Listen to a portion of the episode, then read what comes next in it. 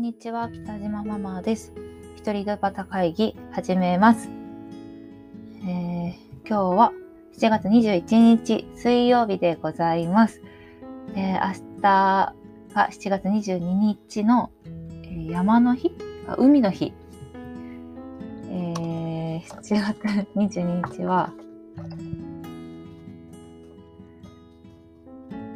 明日は木曜日ですけど、祝日で、海の日です。で、7月23日がスポーツの日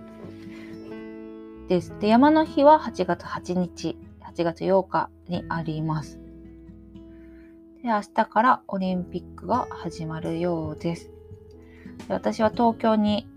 えー、住んでいるんですけども、街の様子を見る限りは、まあ、あんまりオリンピックだっていう雰囲気は特にもなく、まあ、そんなに外も出てないですけどね、ちょっとコンビニとか、の薬局に寄るぐらい、あとスーパーに寄るぐらいで、うん、あんまり、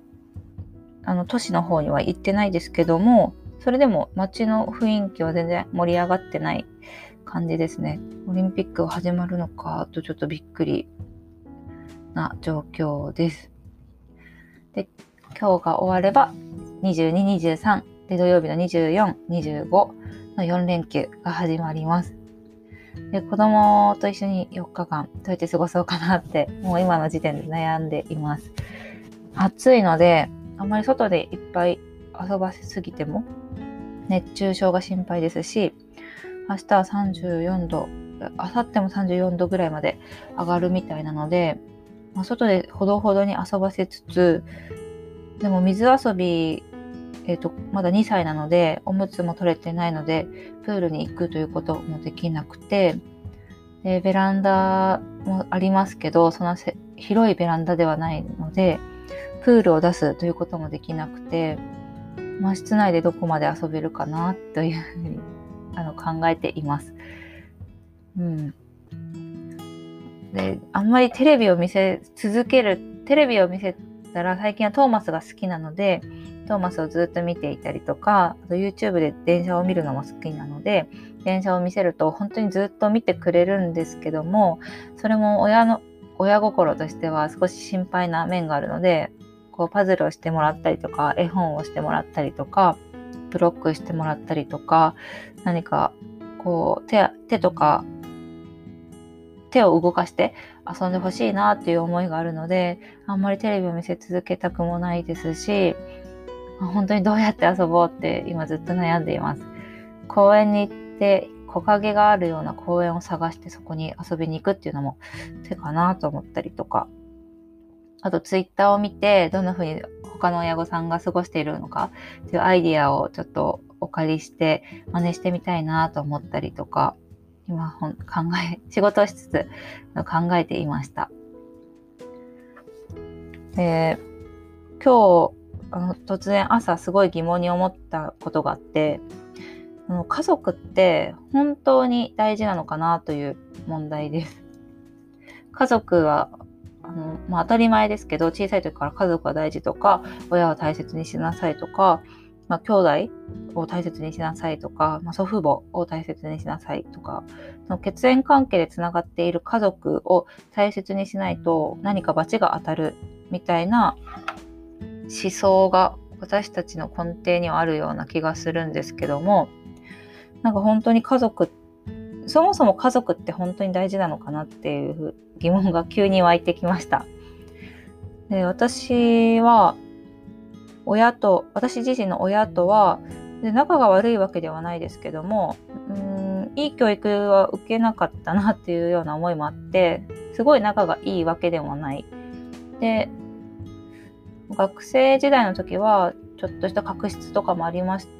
たけど一回一人暮らしをして距離を置いてで自分がもう30代になって大人になってで別々に暮らしているので距離もある中で親と接する時はすごくあの距離を保ちながら良好な関係を築けているんですけども、うん、でも学生時代の時にとっても私は家族がすごい大事家族がよりどころだってあんまり思うことがなくてま、でももちろん親のおかげで学校に行かせてもらったりとかその食に困ることもなかったですし住まいに困ることもなかったですし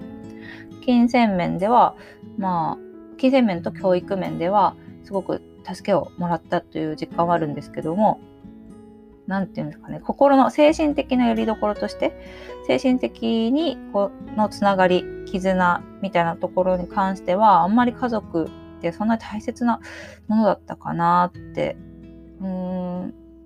思っています。でもちろん本当に素晴らしい家族関係を築いてる人もいるし本当にももう絶対関わりたくないみたいな家族関係を築いてる人もいると思うしいろんな人の家族の関係がある中で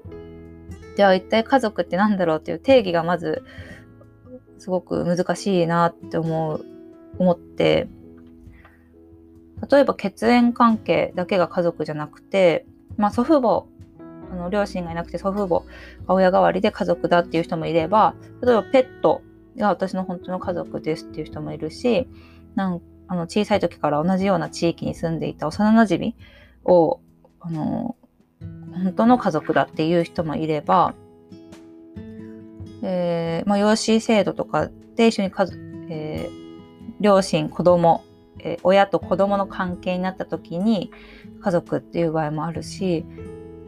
血液関血縁関係だけでは家族っていうことを定義するのは難しいんじゃないかなってまず思って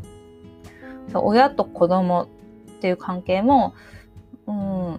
親と子供だけが家族ではないので、まあ、兄弟とかもあるし祖父母の関係もあるし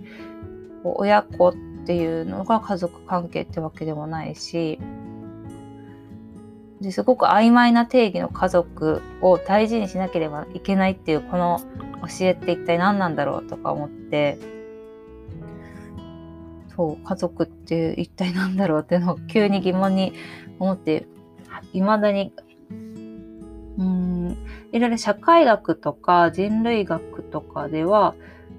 なんか家族の機能と補完性の原理とかちょっと私は全然わからないんですけど、性的機能とか生殖的機能、経済的機能、教育的機能の4つの提示をしたマードックさんっていう方がいたりとか、うん、パーソンズっていう方は、社会システムの文化に応じて、うん。子供の基礎的な社会化及び政治のパーソナリティの安定化を家族固有の機能として提示した。子供をまあ成長させて社会に適応させることと、まあ、成人が安心安定した生活を送れること。が家族と提示したとか、まあ、調べたらいろんな定義があってきっと、うん、勉強になるんだろうなと思っています。でもまだ全然見れてない。今日本当に思い立った疑問なので、これから少しずつこの疑問を解消していきたいなと思っています。家だけ、家族を、まあ、家族を家、居場所だけと考えて、と、一個人が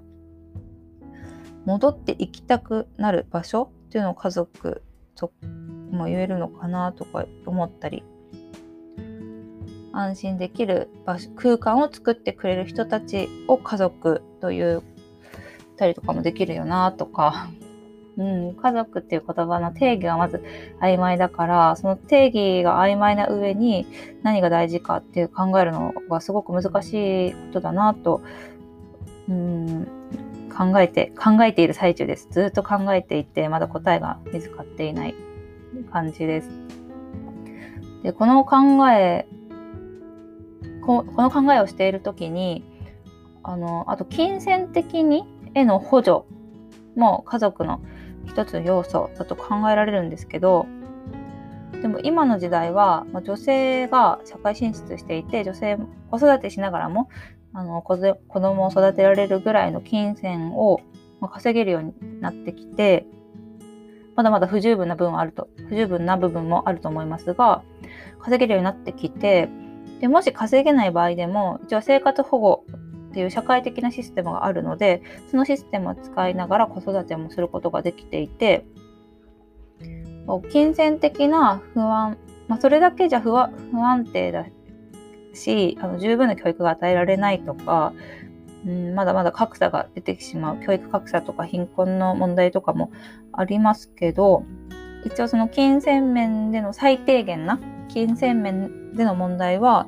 少しずつ解消されてるんじゃないかなと、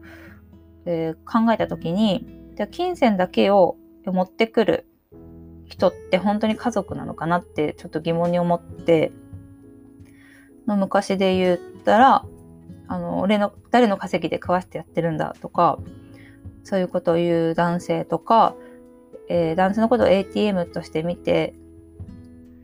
暮らす とかその